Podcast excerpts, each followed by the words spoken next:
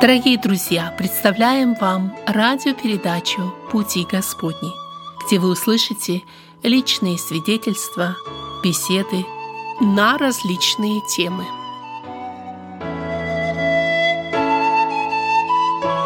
Дорогие радиослушатели, сердечно приветствую вас на той волне, на которой вы сейчас нас слушаете, для передачи беседы в студии «Радио на пути». Нас можно слушать, кроме того, в интернете, на волне интернет-радио на пути, интернет-сайт на пути.инфо, на портлендском христианском радио. Ну, правда, там нас транслируют в, в другое время. У микрофона постоянный ведущий этой передачи Вадим Гетман. Сегодня в нашей студии э, два брата-служителя из Церкви Спасения, евангельских христиан-баптистов. Это Андрей Павлович Чумакин.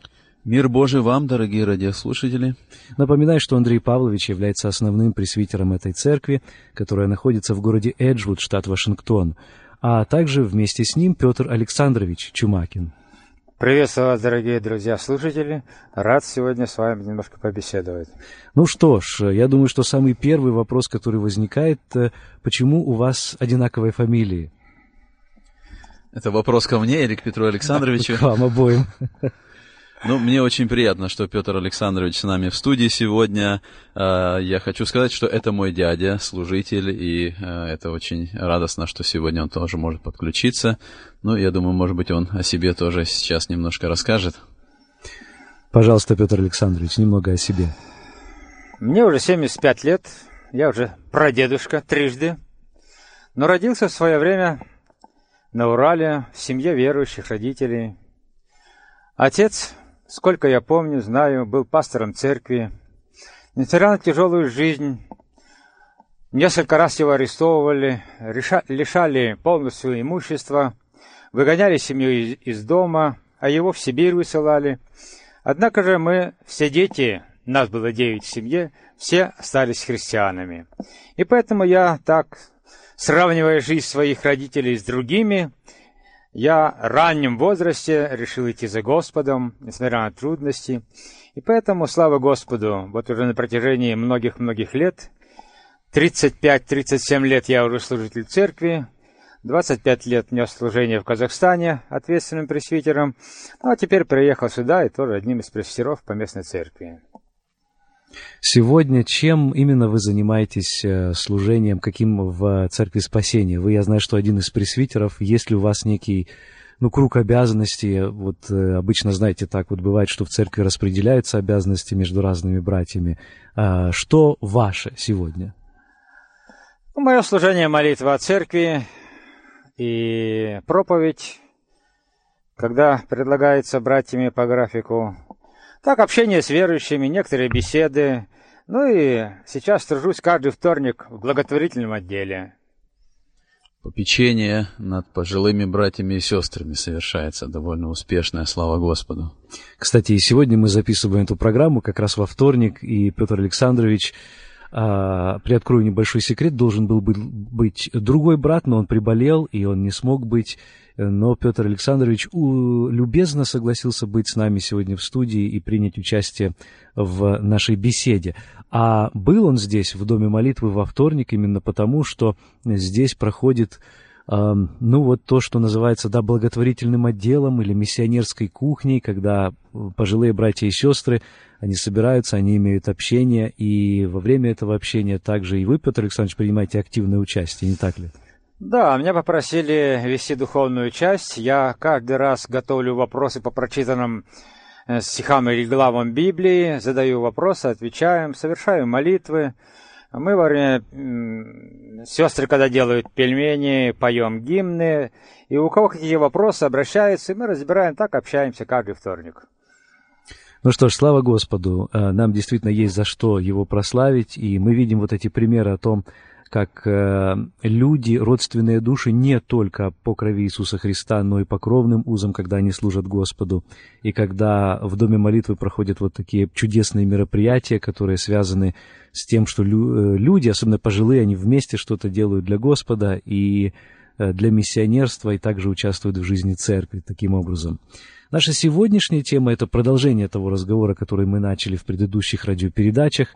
Э, мы беседуем как я думаю, о самом лучшем предмете, ну, лучше сказать, о самой лучшей личности о которой вообще можно представить, это о личности нашего Господа Иисуса Христа. На протяжении наших нескольких предыдущих программ мы затронули уже некоторые аспекты Его служения, мы поговорили о Нем как о Боге, о Нем как о человеке, мы подчеркнули некоторые э, особенности э, евангельского повествования об Иисусе Христе. И, наверное, эта тема неисчерпаемая, но все-таки, продолжая ее, сегодня с Божьей помощью мы хотим коснуться темы искупления, совершенного Христом. И сразу у меня первый вопрос для братьев, чтобы мы его обсудили. И звучит он вот как. Вот когда мы смотрим на Евангелие, мы находим, что они много говорят о смерти Иисуса Христа. И похоже, что это центральное событие. Христос пришел для того, чтобы умереть. Почему э, такое большое внимание уделяется именно смерти Господа Иисуса Христа в Евангелиях? Действительно, это так. Вот если мы читаем Евангелие, мы видим, что э, смерть Христа является центральной темой. И именно поэтому, наверное, и, и в нашей христианской жизни, проповеди, это центральная тема, центральная тема нашего рассуждения. Если бы Евангелие показывало э, центр чего-то другого, например, посещение Христа храма, там, 12 лет, наверное, и мы бы сосредоточились на этом. Но когда мы смотрим, а, о чем проповедовал сам Христос, что Он открывал ученикам, и потом а, о чем апостолы проповедовали – вот это как раз приводит нас к центру тому, что смерть Христа – это центральное действие, это центральное событие, это наиболее важный момент а, того, что хотел сказать Христос и что хотели сказать апостолы. И поэтому и мы, как христиане, если мы называемся христианами, мы хотим быть похожими на Христа, и, и, и наша проповедь, и, и наше понимание, оно должно быть сосредоточено на смерти Христа. Так Писание говорит, мы проповедуем Христа распятого – в этом центр, в этом смысл. И я думаю, вот сегодняшняя тема, она, наверное, наиболее, а, если не сказать важная, она должна быть как... У нас особое состояние должно вот сегодня быть. Когда мы рассуждаем о смерти Христа, я вижу, что во многих ситуациях о смерти Христа как-то просто говорят, по привычке. Ну да, это произошло, и как-то вот обсуждают богословски или еще как-то, но это была реальная смерть. Это была реальная смерть, Сына Божьего, и у нас должно быть особое отношение, особое состояние. Он оставил заповедь свое хлебопреломление. Он сказал, что я хочу, чтобы вы вспоминали это, ломимое тело, пролитую кровь. И поэтому э, даже когда вот в нашей церкви э, раз в месяц мы совершаем эту заповедь хлебопреломления, мы призываем и мы учим народ, людей, чтобы было особое благоговейное состояние всякий раз, когда мы рассуждаем именно об этой теме, о теме смерти Господа нашего Иисуса Христа. Написано в первом послании к Коринфянам 15 главе 13 3 стихе, что Христос умер за грехи наши. Поэтому тот, кто за, умер за наши грехи, мы непрестанно об этом говорим. Есть такое выражение, что смерть Христа описана в Библии красной нитью, проходит по всем книгам 66 книг Библии. И в каждой книге можно увидеть и пророческие места, и в Новом Завете. Это главная тема действительно христианства, смерть Господа нашего Иисуса Христа, потому что Его смерть – наша жизнь. Я, я читал э, в одной книге, э, э, даже название такой книги 50, 50 ответов на вопрос, почему умер Христос. Ведь Библия говорит не только о том, что Он умер, это действительно так, это факт, но Библия показывает, почему Он умер. И вот это очень важный момент. Люди очень много говорят о том, что умер Христос. Когда мы смотрим на литературу, на, на картины, которые изображают э, смерть Христа. То есть люди говорят и, и признают вот этот факт, что Христос умер. Но нам важно, говоря об этом, понимать, почему Христос умер. Причина, для чего это произошло, какие последствия этого. И вот это, когда мы рассуждаем об этом и находим эти ответы в Библии, это действительно очень важная тема для нашей жизни, для нашего понимания. Действительно удивительно отметить, что если мы воспринимали бы Евангелие просто как биографические повести, жизнеописания Иисуса Христа, чем они, конечно, являются, но только частично – Потому что если мы возьмем какие-то обычные биографии, вот, скажем, где-то я читал, что, ну, скажем, биография Уинстона Черчилля, эта книжка, ну, там где-то 300 страниц, и вот где-то около трех процентов этих страниц, да и то не наберется того, посвящено смерти Уинстона Черчилля. Вообще мы не любим говорить о смерти великих людей. в конце концов, ведь речь идет о биографии, это их описание жизни. А в жизни описания Христа в Евангелиях мы находим, что около 30% материала посвящено его последним дням здесь на земле и очень подробному описанию его ареста, его казни на кресте, его истязаний, и всему борению, которое этому предшествовало, молитвенному борению в Гефсиманском саду.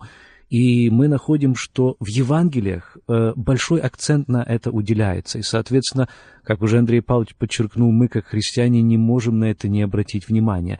Значит, это для нас имеет огромнейшее значение. Значит, каждый человек должен на это обратить внимание. Жизнь Христа тоже очень важный момент, и мы не должны здесь э, как бы э, не упускать вот этот момент. Христос э, своей жизнью явил праведность, потому что и в вопросе нашего спасения нам даровано прощение грехов и вменена праведность Христа. И вот эта праведность Христа, она была показана в его жизни, когда он был здесь на земле, э, когда он прожил вот эти годы. Но когда мы смотрим, как сам Христос определяет цель своего пришествия сюда на землю, когда он принял плоть человеческую, он говорит, что э, Сын э, человеческий пришел не для того, чтобы ему служили, но чтобы послужить и отдать жизнь свою для искупления многих. То есть он сам показывает цель э, пришествия своего на землю, чтобы умереть. И это с самого начала, помните, когда ангел говорит Иосифу, что э, Мария родит сына, и ты наречешь ему имя Иисус, ибо он, ибо он спасет, спасет людей своих. То есть еще до рождения Христа, вот в этот момент, уже была определена цель прихода Иисуса Христа на землю, и это его смерть. Когда Христос оставил свою заповедь для нас – вечерю Господню или хлебопреломление, какую цель он имел в виду? Написано «Сие творите в мое воспоминание, вспоминать смерть и возвещайте ее». Это цель наша – вспоминать, показывать эти образы хлеба и вина на его кровь и тело и возвещать другим, чтобы люди поняли, приняли, поверили, что смерть Христа несет для них вечную жизнь. И для нас, когда мы говорим, вот а, а, затрагиваем эту тему, говорим о смерти Христа, о кресте Христа, апостол Павел говорит, для нас это сила Божья. Вот в этом сила. Это для иудеев это, это безумство, и они не понимают, и для, для еленов это непонятная тема. А для нас сила Божия. Мы говорим о смерти Христа, и через это силу получаем, силу нашего спасения, силу нашего общения с Богом, силу нашей жизни духовной христианской. Это действительно сила, которая приходит в этот момент. Сегодня вряд ли найдутся люди, которые будут ставить под сомнение историчность личности Иисуса Христа. Э, даже те, кто были настроены очень скептически и хотели бы, чтобы Христос был вычеркнут из истории, находили всяческие доказательства, что якобы его вовсе не существовало.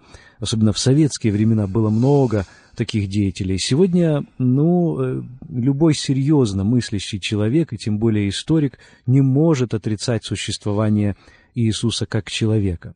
Но я не зря сказал Иисуса как человека, потому что ведь вот в чем вопрос. Э, если он существовал, а это уже бесспорно, то мы также знаем, что он также и умер, он действительно умер. Но как может смерть кого-либо, кто умер в далекие, давние времена, повлиять на нашу жизнь сегодня?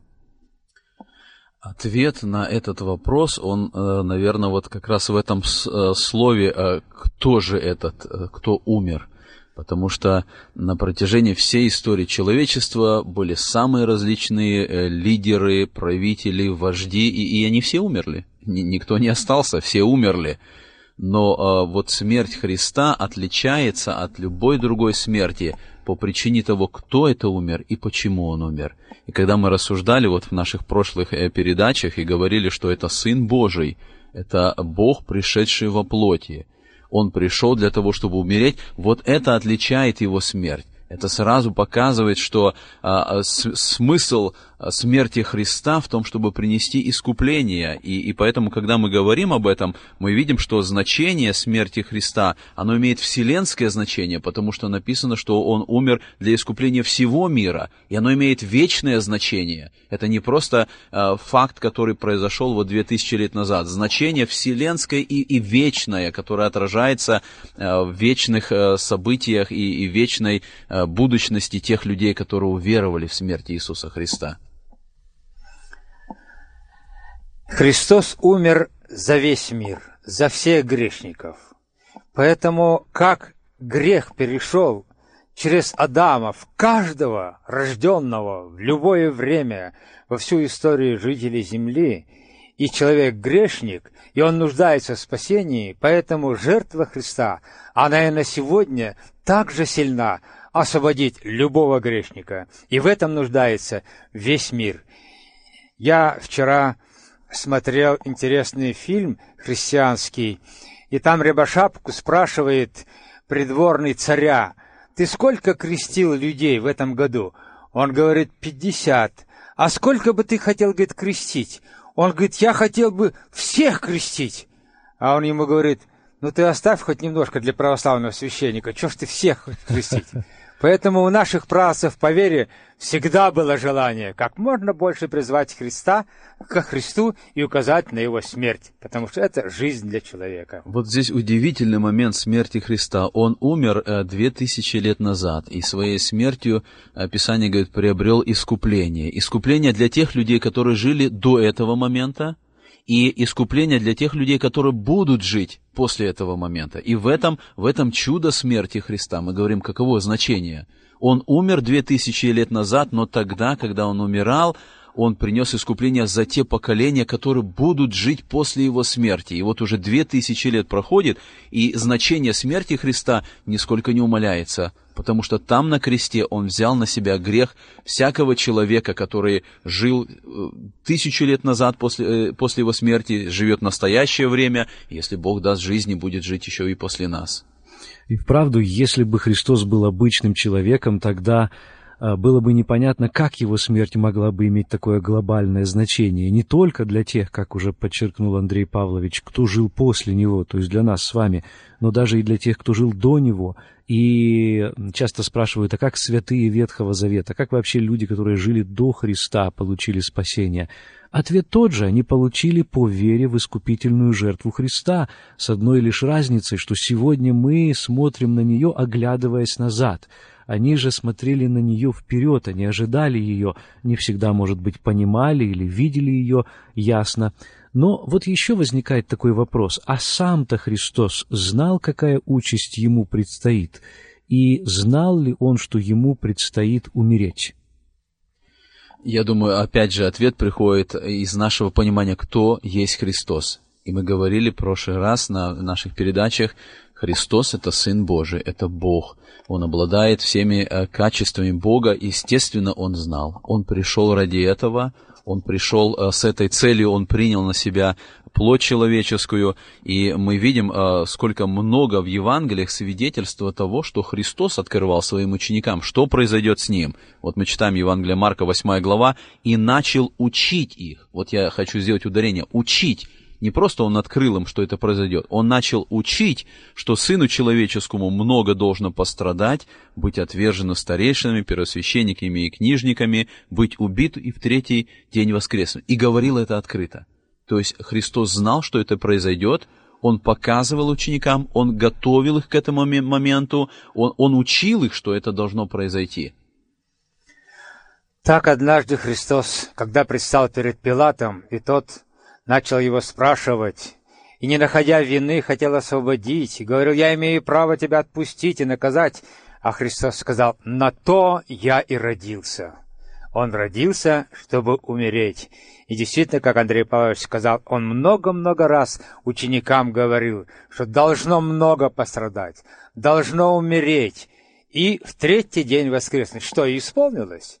И умер, и воскрес. Поэтому он знал, что он умрет, и в третий день воскреснет. Интересно, что он не только знал, что это произойдет. Вот где-то я читал статью, а один э, человек говорит, что ну, Христос как бы догадывался, что это произойдет, вот из той э, ситуации вокруг враждебность была, и он как бы догадывался, что это произойдет, и говорил.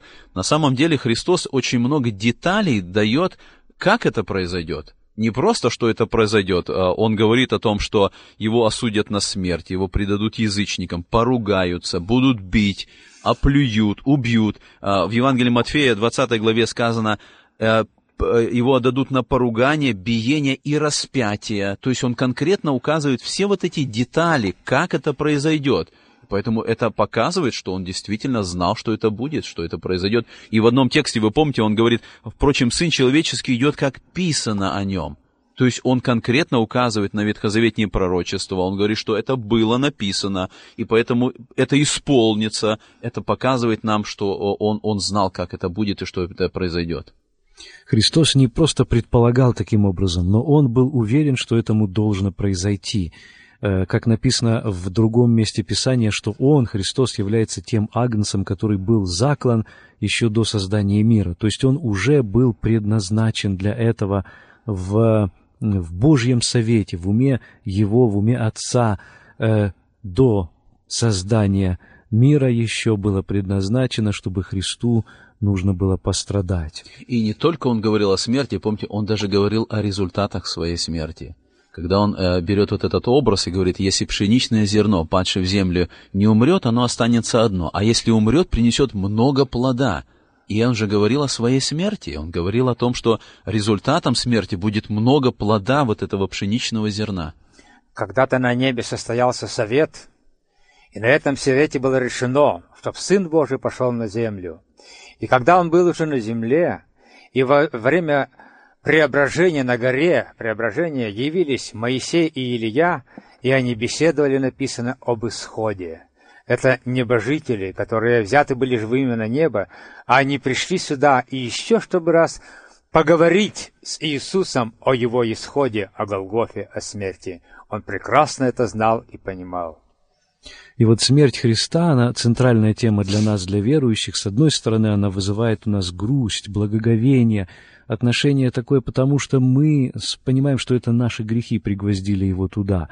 Но с другой, как мы поем, о, сколько жизни смерти Иисуса принесла. То есть вот это пшеничное зерно жизни Иисуса Христа, оно упало в землю, в нашу землю, оно умерло, но сколько жизни оно дало нам, сколько оно дало преображенных жизней верующих людей, которые покорились Господу, которые последовали за Ним, которые сегодня являются христианами. Это тот прекрасный плод, которым его душа радуется сегодня. Я думаю, именно поэтому вот в день э, совершения вечери Господней, либо преломления, мы одновременно и, и, и печальны, и радостны. Мы торжествуем, и мы говорим, что это особое событие, и это празднование – мы, мы действительно в этот момент, вспоминая и возвещая смерть Христову, мы радуемся внутреннему, внутренним состоянием, потому что мы понимаем, в этом наше спасение, в этом наше освобождение. Христос умер за нас, и Он дал нам жизнь через свою смерть и пролитую кровь.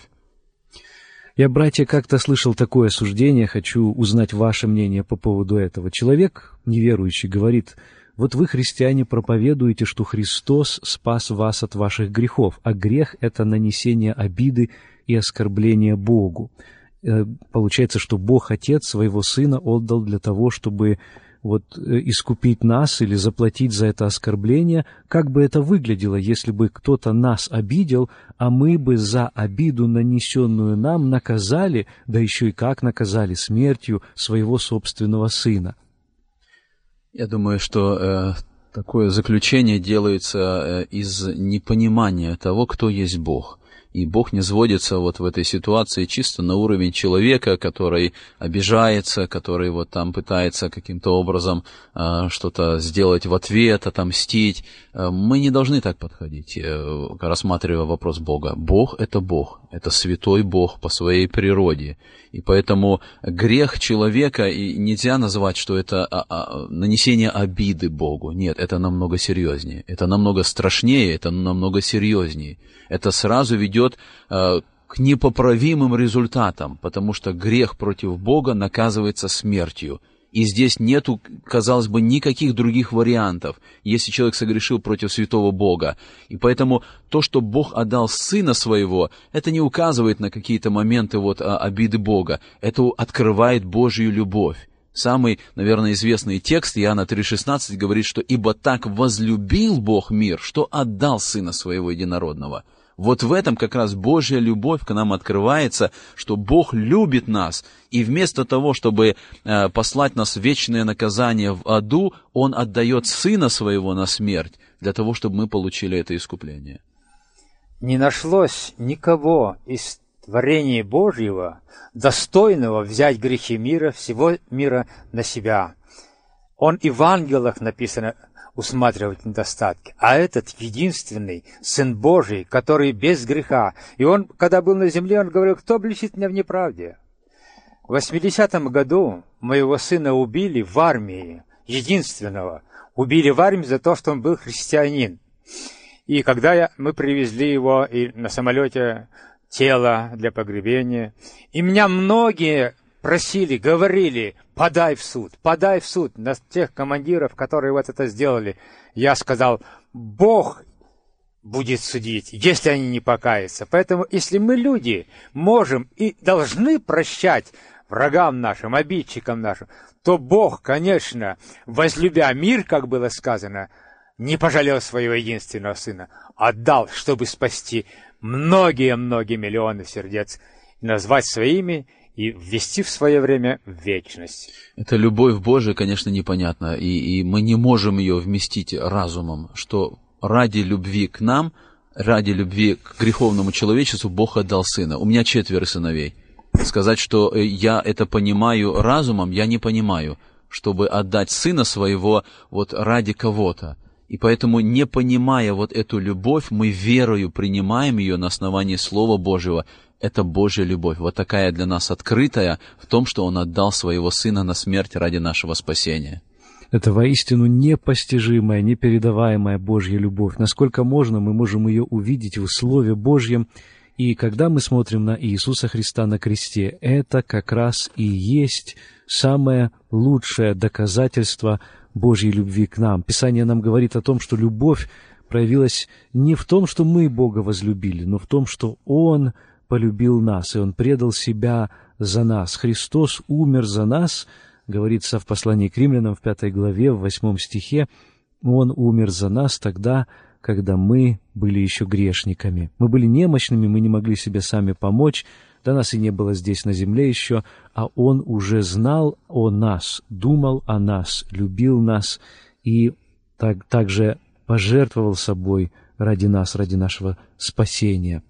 В эфире беседа в студии «Радио на пути», ведущий Вадим Гетман. Я э, с радостью сегодня беседую с гостями нашей студии об Иисусе Христе, о Его искупительной жертве – Андрей Павлович Чумакин и Петр Александрович Чумакин, э, служители Церкви Спасения, Церкви Евангельских Христиан-Баптистов, со мной сегодня в студии. Если у вас есть вопрос, пожелание или замечание, звоните. Бесплатный телефон наш 1 877 на пути 4. Тот же самый телефон цифрами 1 877 627 88 44. Мы рады общению с вами, хотя программа идет в записи, но я знаю, что некоторые слушатели уже дозванивались до нас, и благодарим за ваши вопросы, на которые мы также постараемся ответить в течение наших радиопередач. Сегодня мы уже упомянули о том, что Христос знал и предвидел свою смерть, и Он также знал о ней, потому что о ней было написано и предсказано в Ветхом Завете. Давайте остановимся на этом немного подробнее. Если мы читаем Ветхий Завет, какие вещи, ну, например, жертвы, да, вот они указывают на смерть э, Христову в будущем, а через них мы можем увидеть смерть Мессии. А каким образом это происходит? Как жертвы помогают нам понять вот этот глубинный смысл смерти Христовой? А то, что э, жертвы и э, многие указания мы находим в Ветхом Завете, это действительно так, и это сам Христос сказал. Вы помните, после своего воскресения он говорит ученикам, «А, так написано и так надлежало пострадать Христу и воскреснуть из мертвых. То есть Христос объясняет ученикам, и написано там, что Он, начиная от Моисея, Он начинает показывать ученикам. У них открываются глаза, и они по-новому видят Ветхий Завет. Они видят в Ветхом Завете Христа, то, что они до этого не видели и не понимали. Это точно так же у Павла было. Зная Ветхий Завет очень хорошо, он не понимал это. И когда Христос явился ему, он вдруг смотрит на Ветхий Завет совершенно по-другому и начинает видеть смысл Ветхого Завета, цель Ветхого Завета, что это указание на Иисуса Христа. И вот так, то, точно так же для нас, христиан, когда мы э, понимаем эту центральную мысль, что Писание открывает Христа, и читаем Ветхий Завет, тогда мы видим Христа. Видим Христа в каждой книге Ветхого Завета. Мы видим Христа во всех жертвоприношениях, начиная с жертвы Авеля, и, и потом по всем этим жертвам, которые мы видим, Господь говорит в законе, и народ совершает это, и потом все эти жертвы, они, они открываются. Смысл в чем? Смысл жертвы было покрыть грехи, но внутренний смысл указать на Христа, на эту последнюю жертву, которая однажды будет принесена для того, чтобы не просто покрыть грехи на время, а чтобы уничтожить грехи. И вот народ израильский совершает эти жертвоприношения, до конца не понимая этих моментов. Мы сейчас, вот с позиции Нового Завета, мы только видим этот смысл, и мы видим э, действительно ветхозаветные жертвы, они указывают, они говорят на то, что однажды придет Христос, и Он будет этой а, самой а, последней и окончательной жертвой для решения проблемы греха. Есть написано в Библии, без пролития крови не бывает прощения. Если вспомним, когда Господь э, начал выводить свой народ из рабства египетского – он сказал им, что нужно было сделать – заколоть агнца и помазать кровью косяки дверей своих. И та кровь, которая была на косяках дома евреев, несла спасение. Там не было наказания, потому что там, где не было крови, там была обязательно смерть. Первенец умирал. Так Господь определил для наказания. И я думаю, народ еврейский настолько был тревожным, и серьезным, там не было беспечных, чтобы вдруг забыть помазать косяки своих дверей. Поэтому кровь на косяках, кровь всякого агнца, всякого животного указывала на кровь Христа, которая очищает нас от всякого греха. Мы действительно можем увидеть множество параллелей в ветхозаветных праздниках, прежде всего празднике Пасхи, э, параллелей, которые указывают на жертву Христа. Например, праздник Пасхи был установлен ввиду того, что Господь искупил свой народ из Египта. Он вывел его оттуда, избавил его от рабства. Таким же образом и Господь Иисус Христос избавил нас от рабства греха. Во время праздника Пасхи ангел-губитель прошел, и всякого, кто действительно не имел помазания, не, не, у кого косяки двери не были помазаны кровью э, агнца, всякий первенец в таком доме был убит.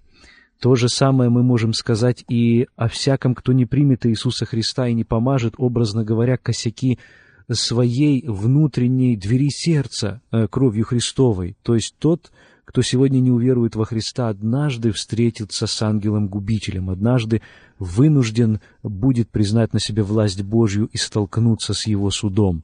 Так же, как тогда необходимо было заколоть агнца, причем этот агнец находился в доме, некоторое время, может быть, дети играли с ним, они привыкли к нему, как, так сказать, к домашнему животному, то то же самое можно сказать и о Христе. Он был вместе с людьми, они привыкли к Нему, полюбили Его, и вдруг пришло время Ему умереть. И это была реальная, настоящая смерть, и так же, как и смерть Агнца тоже. Но ведь в Ветхом Завете не только образы, вот мы говорим сейчас о этих образах, жертвы, которые указывали на Христа, есть очень детальное описание смерти Христа. И вот 21-й псалом — это э, это молитва, это, это, это плач, это крик Христа, э, который э, был произнесен э, им на Голгофе. Вот когда мы читаем все эти детали, как сказано в 21-м псалме, «Боже мой, Боже мой, для чего ты оставил меня?» Ведь эти слова Христа. И дальше, когда мы читаем вот этот 21-й псалом, он описывает а, то, что происходило в этот момент. Если э, Евангелие описывает как бы внешнюю сторону, мы видим в момент смерти Христа, что происходило, то вот 21-й псалом, он описывает внутреннее состояние Иисуса, когда он взывает в этот момент, обращается э, к Отцу своему Небесному, и он говорит о том, что происходит в этот момент. Он говорит, я пролился, как вода, все кости мои рассыпались, сердце мое мое сделалось как воск, растаяло посреди внутренности моей, сила моя иссохла, как черепок, язык мой прилипнул к гортани моей, и ты свел меня к персти смертной. То есть мы видим эти детали описания самой смерти, как это происходило. Пророк Захария, Захария говорит о том, что он будет пронзен. И это интересно, что когда давалось это пророчество, еще не было этой смерти, как распятие. В этот момент еще не было этого вида, оно пришло еще намного позже, а Захарий говорит, что Мессию, Мессия будет пронзен, и это произошло. э, вид распятия, вот этой казни, когда руки и ноги были пронзены, это произошло, это было предсказано в Ветхом Завете.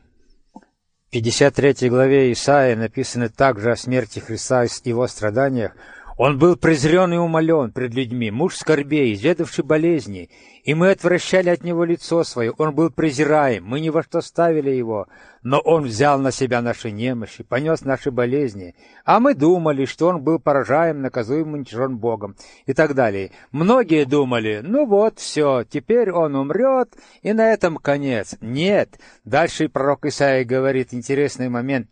Ему назначили гроб со злодеями, да, он распят среди разбойников был. Но он погребен у богатого, потому что не сделал греха и не было в устах его. Это исполнилось. Никодим богатый человек. Иосиф Аримавейский богатый человек. Они похоронили в гробу у богатого. И интересное заключение, 11 стих. «И на подвиг души своей он будет смотреть с довольством». Христос знал это, что это будет, его создана будет церковь, на которую он будет смотреть с довольством мы находим удивительные подробности здесь в 53 главе пророка Исаии. И до сих пор многие, кто э, читает Ветхий Завет, но не верит в Иисуса Христа, многие люди имеют большое затруднение, как истолковывать эту главу. Как уже Андрей Павлович подчеркнул, тогда были те люди, которые пытались каким-то образом... Э, читая Ветхий Завет, не видеть в нем Христа, но это попросту невозможно. И сегодня такие люди — это те, о которых говорит Писание, что у них до сих пор лежит покрывало, и это покрывало не позволяет им увидеть Христа. Как от него избавиться, от этого покрывала? Там написано дальше продолжение в этом тексте, это 2 Коринфянам, что когда обращается к Господу, то это покрывало снимается. То есть, действительно, чтобы увидеть Иисуса Христа в Ветхом Завете, необходима вера, необходимо обращение к Господу. И когда человек приходит верою к Господу, Господь а, убирает слепоту. Вот, наверное, обращение Павла, оно вот такая э, реальная иллюстрация. Ведь он читал Ветхий Завет, знал и не понимал, и потом он ослеп, и потом э, в тот момент, когда Господь явился и Господь дал ему зрение, и физическое, но в первую очередь это духовное он увидел совершенно по-другому, когда верою обратился к Господу и принял Господа как Спасителя своего. Когда ученикам написано «Христос открыл им ум к разумению Писания», вот тогда они все это поняли, действительно. Это дело Господа. И наше пожелание, чтобы всякий слушающий нас, особенно если вы, дорогой радиослушатель, веруете в то, что Библия есть Слово Божье – может быть, вы в особенности почитаете Ветхий Завет, но тем не менее вы еще не встретились со Христом. Может быть, вас даже научили о том, что нет, эта книга не говорит о Христе. А, мы молим Господа о том, чтобы Он помог вам также отбросить эти предрассудки и действительно взглянуть на эту книгу так, как Господь ее задумал, не так, как люди толкуют или интерпретируют ее. Когда я слышу слово «искупление», передо мной э, возникает такая картина невольничьего рынка. И искупить — это значит выкупить, то есть здесь вот эта идея выкупа. Господь искупил нас из рабства греха. Эта идея, я думаю, понятна, она здесь присутствует. Но тогда кое-кто еще э, идет дальше и задают вопрос, а кому же была заплачена эта цена? Ну, кому? Кому? Богу, может быть, Бог сам себе будет платить эту цену, а может быть, дьяволу? Ну, э, конечно, не дьяволу, и это совершенно неверное понимание, когда говорится, что вот Христос кровью своей заплатил дьяволу для того, чтобы э, людей искупить. Это совершенно неправильно. Вопрос искупления, он э, зиждется на том, кто есть Бог. И когда мы размышляем о том, кто есть Бог и вот кто есть человек, тут можно как бы несколько таких моментов отметить. Первое, Бог это верховный владыка. А второе, Писание говорит, что Бог свят человек грешен. Потом мы замечаем, Писание говорит, Бог любит людей. И пятое, Бог это мудр. Вот в этой ситуации, когда мы э, видим о том, кто, э, кто есть Бог, как раз и вытекает необходимость жертвы Иисуса Христа через искупление. Потому что когда мы смотрим, что э, со стороны Бога святость Его требует наказания за грех, и человек должен быть наказан, поскольку он грешник, правосудие должно восторжествовать, и человек должен оказаться в аду, чтобы понести это вечное осуждение. Но мы опять говорим, в природе Бога любовь, Бог не только святость и справедливость, Бог одновременно и любовь. И поэтому, если святость Божия требует наказания и смерти, любовь требует э, э, освобождения. И вот в этой ситуации мы как бы видим вот такое противоречие, если можно употребить это слово, святости и любви Божией. Но здесь как раз и приходит э, решение, потому что мудрость Божия. И Божья мудрость, она приводит к тому, что должна быть искупительная смерть Иисуса Христа. Христос становится замещением, он, он, он, он приходит на наше место, он умирает, и поэтому искупление как раз, оно приводит к тому, что Божья любовь искупает у Божьей святости. Вот я здесь хочу зачитать хорошую цитату Фарлайнца, известного богослова. Он так пишет. «Святость Божия требовала, чтобы осуществилось наказание». Любовь Божия стремилась спасти грешника, но должна была подчиниться правосудию. Мудрость Божия предложила план, который мог бы удовлетворить святость и любовь. Через Боговоплощение и заместительную смерть Христа любовь осуществляет спасение, а святость – наказание греха. Христос за наши грехи предал себя гневу Божию. Вот в этом как раз и смысл искупления. Павел апостол говорит, «Я продан греху». Там когда-то человек сам себя продал. Там, в Эдеме. За ничто вы проданы, Слово Божие говорит. И вот Христос действительно выкупил раба греха и сделал рабом праведности через свою смерть. Сегодня за это мы благодарим Господа. Здесь очень важный момент, а почему только Христос мог сделать это? Ни один человек не мог совершить, потому что он был грешник. И если бы э, человек был предан на смерть, он понес только за себя. И то он не мог бы искупить самого себя даже, так Писание говорит. Но вот Христос за это время, шесть часов, мы можем задать вопрос, как за шесть часов он мог совершить вот такое великое искупление? И мы опять же должны понять, кто был Христос. Христос — это вечный Бог. И если бы человек должен был понести наказание, он должен был вечно быть в аду. Но Христос, поскольку Он сам себе является Богом вечным, Он принес достаточную жертву. И поэтому теперь наше спасение только в Иисусе Христе, который понес на себе вот это вечное осуждение и вечное наказание. Теперь, когда мы веруем в Христа, мы получаем это освобождение от этого вечного наказания. Я думаю, что как бы там ни было, все равно и у нас, и у слушателей останутся вопросы «как» и «что».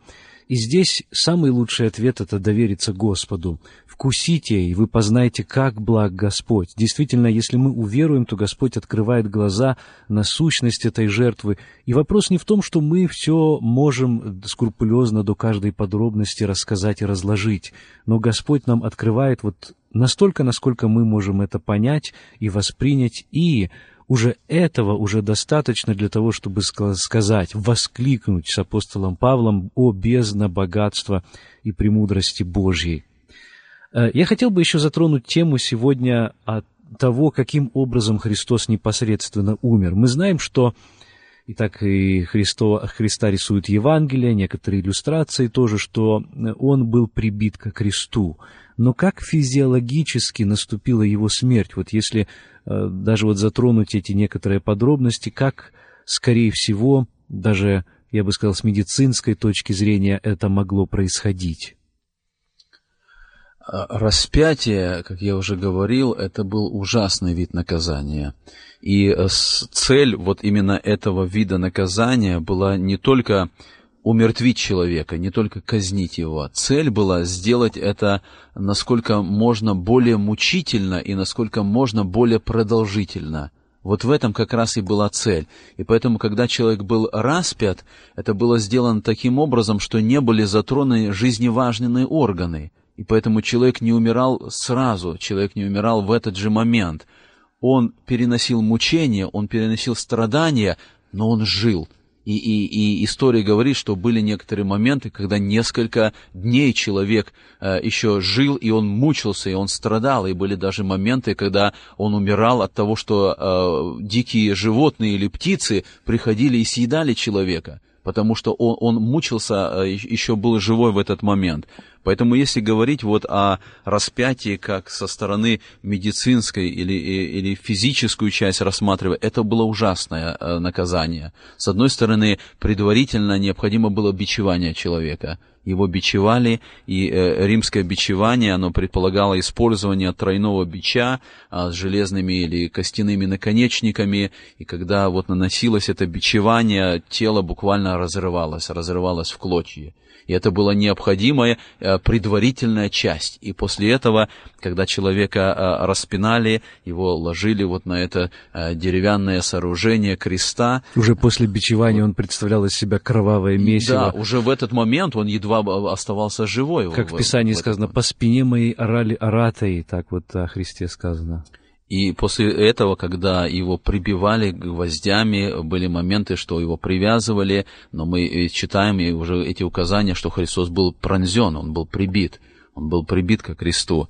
И э, когда э, человека поднимали, когда он, будучи избитый, будучи израненный, бичи, после бичевания, и он был прибит ко кресту, его поднимали на крест, вот здесь наступала еще одна страшная часть этого мучения, потому что тело Э, повисла на этих гвоздях, и человек для того, чтобы еще продлить хотя бы несколько мгновений жизни, он должен был подтягиваться, несмотря на эту боль, а гвозди находились как раз в тех местах, где нервы проходили, которые боль наносили мучительную, и человеку необходимо было подтягиваться на этих ранах, чтобы сделать еще один вздох. И вот эти э, дни иногда мучений продолжалось в том, что человек пытался хотя бы как-то вздохнуть.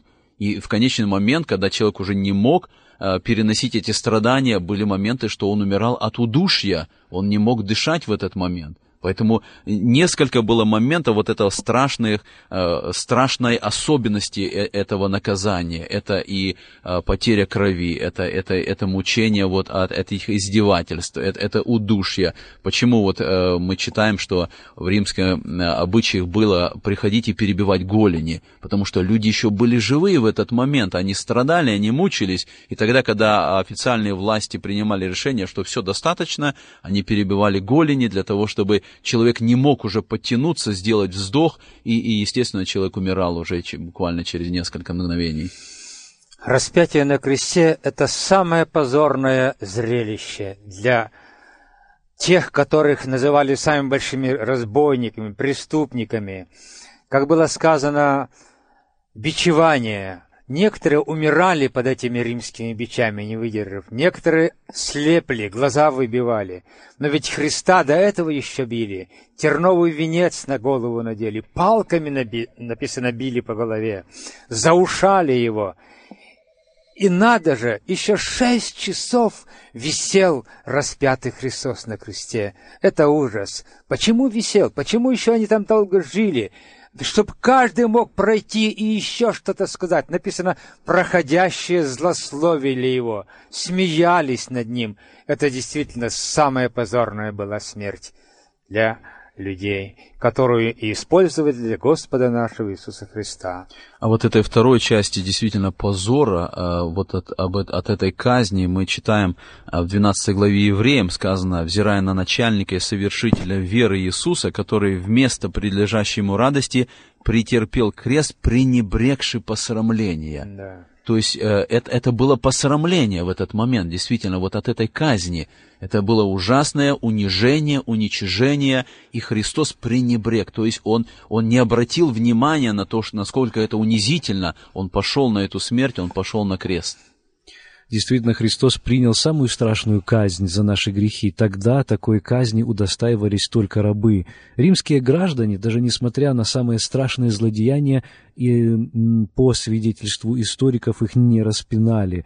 У Цицерона, знаменитого римского оратора, есть слова о том, что никогда из римских уст, из уст римских граждан не должно даже произноситься это страшное, ужасное и позорное слово «распятие». А в Римской империи, тогда, когда она была уже озарена светом христианства, эта казнь была полностью отменена ввиду ее страшной э, мучительности, как мы уже сказали, и позорности. Но мне в особенности удивительно то, что во время всего этого Христос не только вот э, на протяжении около шести часов еще оставался в живых, но он также думал, он находился в мыслительном процессе, он произносил определенные слова. Евангелие нам оставили эти слова. Я позволю себе вкратце напомнить нашим радиослушателям, что это были за слова. «Отче, прости им, ибо не знают, что делают», — обратился он к Отцу Небесному тогда, когда его прибивали ко кресту. Это образец всепрощения, и Христос таким же образом сегодня желает простить всякого, кто, может быть, тоже не знал, что Он распинает своей жизнью Его. «Истинно говорю тебе, ныне же будешь со мною в раю», — обратился он с этим чудесным обетованием к тому разбойнику, который попросил его, царя, увидел в нем царя.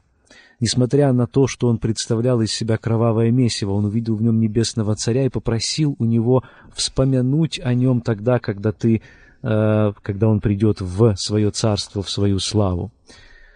Еще одно слово со креста прозвучало «Жено, се сын твой», а потом «се матерь твоя». Это апостола Иоанна, одного из своих возлюбленных учеников, он посылал, он давал ему поручение позаботиться о своей матери. То есть вот в эти последние минуты он думал даже не о себе, а о своих близких. Еще одно слово «Или, Или, ламасова хвани».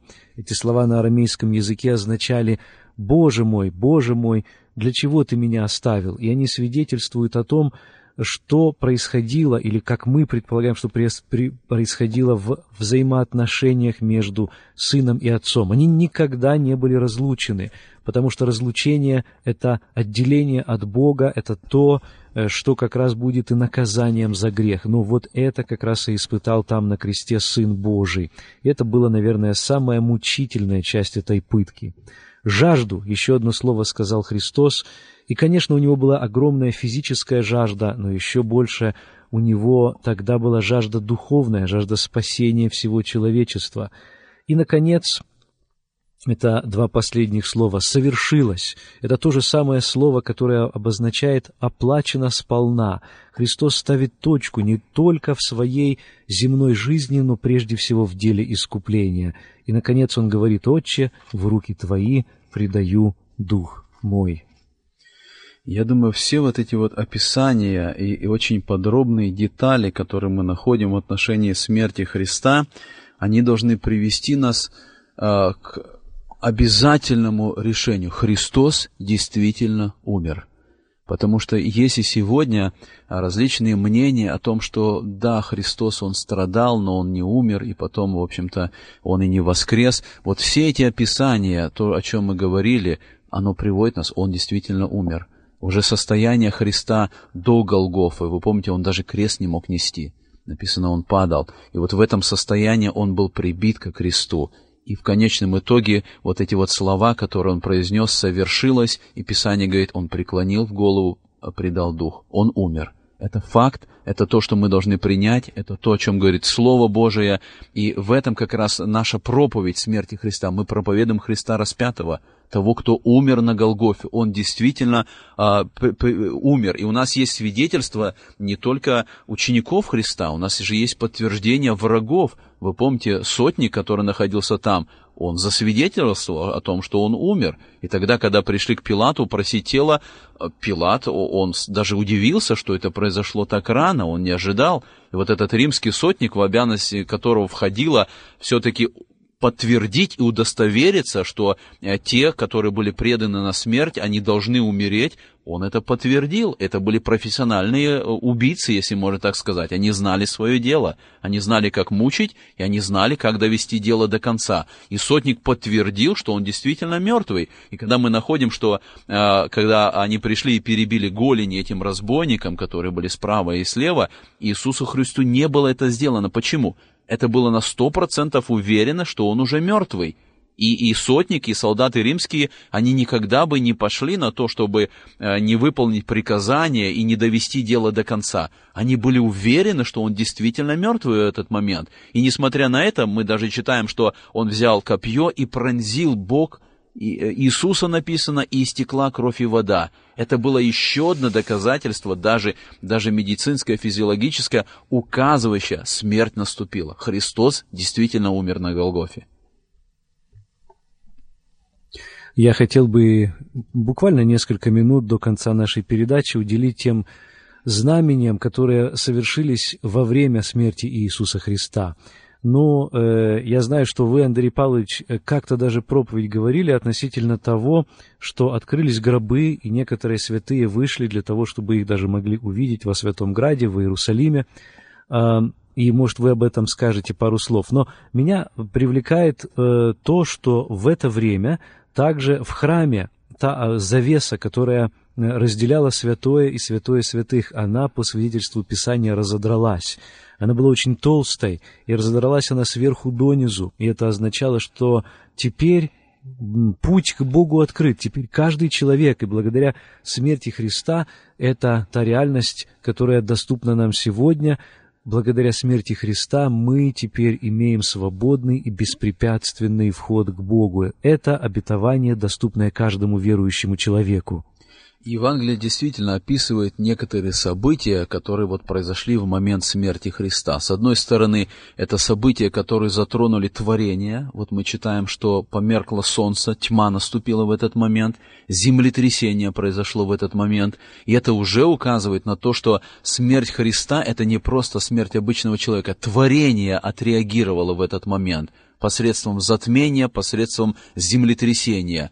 А с другой стороны, мы действительно видим, что а, произошло воскресение, воскресение мертвых, э, святых, и мы не знаем много, у нас нету как бы деталей, и мы можем только предположения свои говорить о том, что а, как это произошло, что было с ними потом, и, и, и почему это произошло, но мы видим факт, факт, что смерть Христа, она привела к вот этим удивительным событиям. И, естественно, это а, а, завеса, которая разодралась, которая указывает на духовное значение, что теперь мы все имеем доступ туда, доступ к общению с Богом, доступ святое святых. Для нас это э, результат смерти Иисуса Христа. Он умер, Он принес искупление, Он, он освободил нас э, от вины и наказания, и мы теперь имеем доступ к Богу в общение с Ним.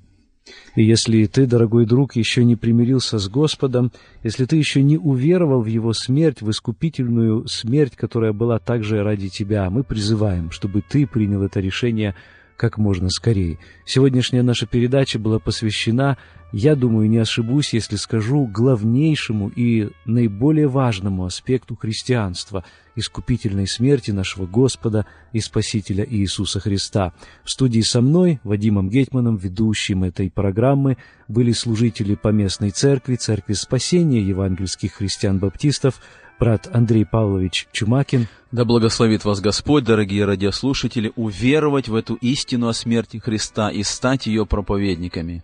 А также, также один из служителей этой церкви, Петр Александрович Чумакин. Благослови вас Господь, чтобы выслушанное слово принесло плод для вашей души. Благословит всех вас Господь, дорогие друзья. До следующей встречи в эфире через неделю в это же время –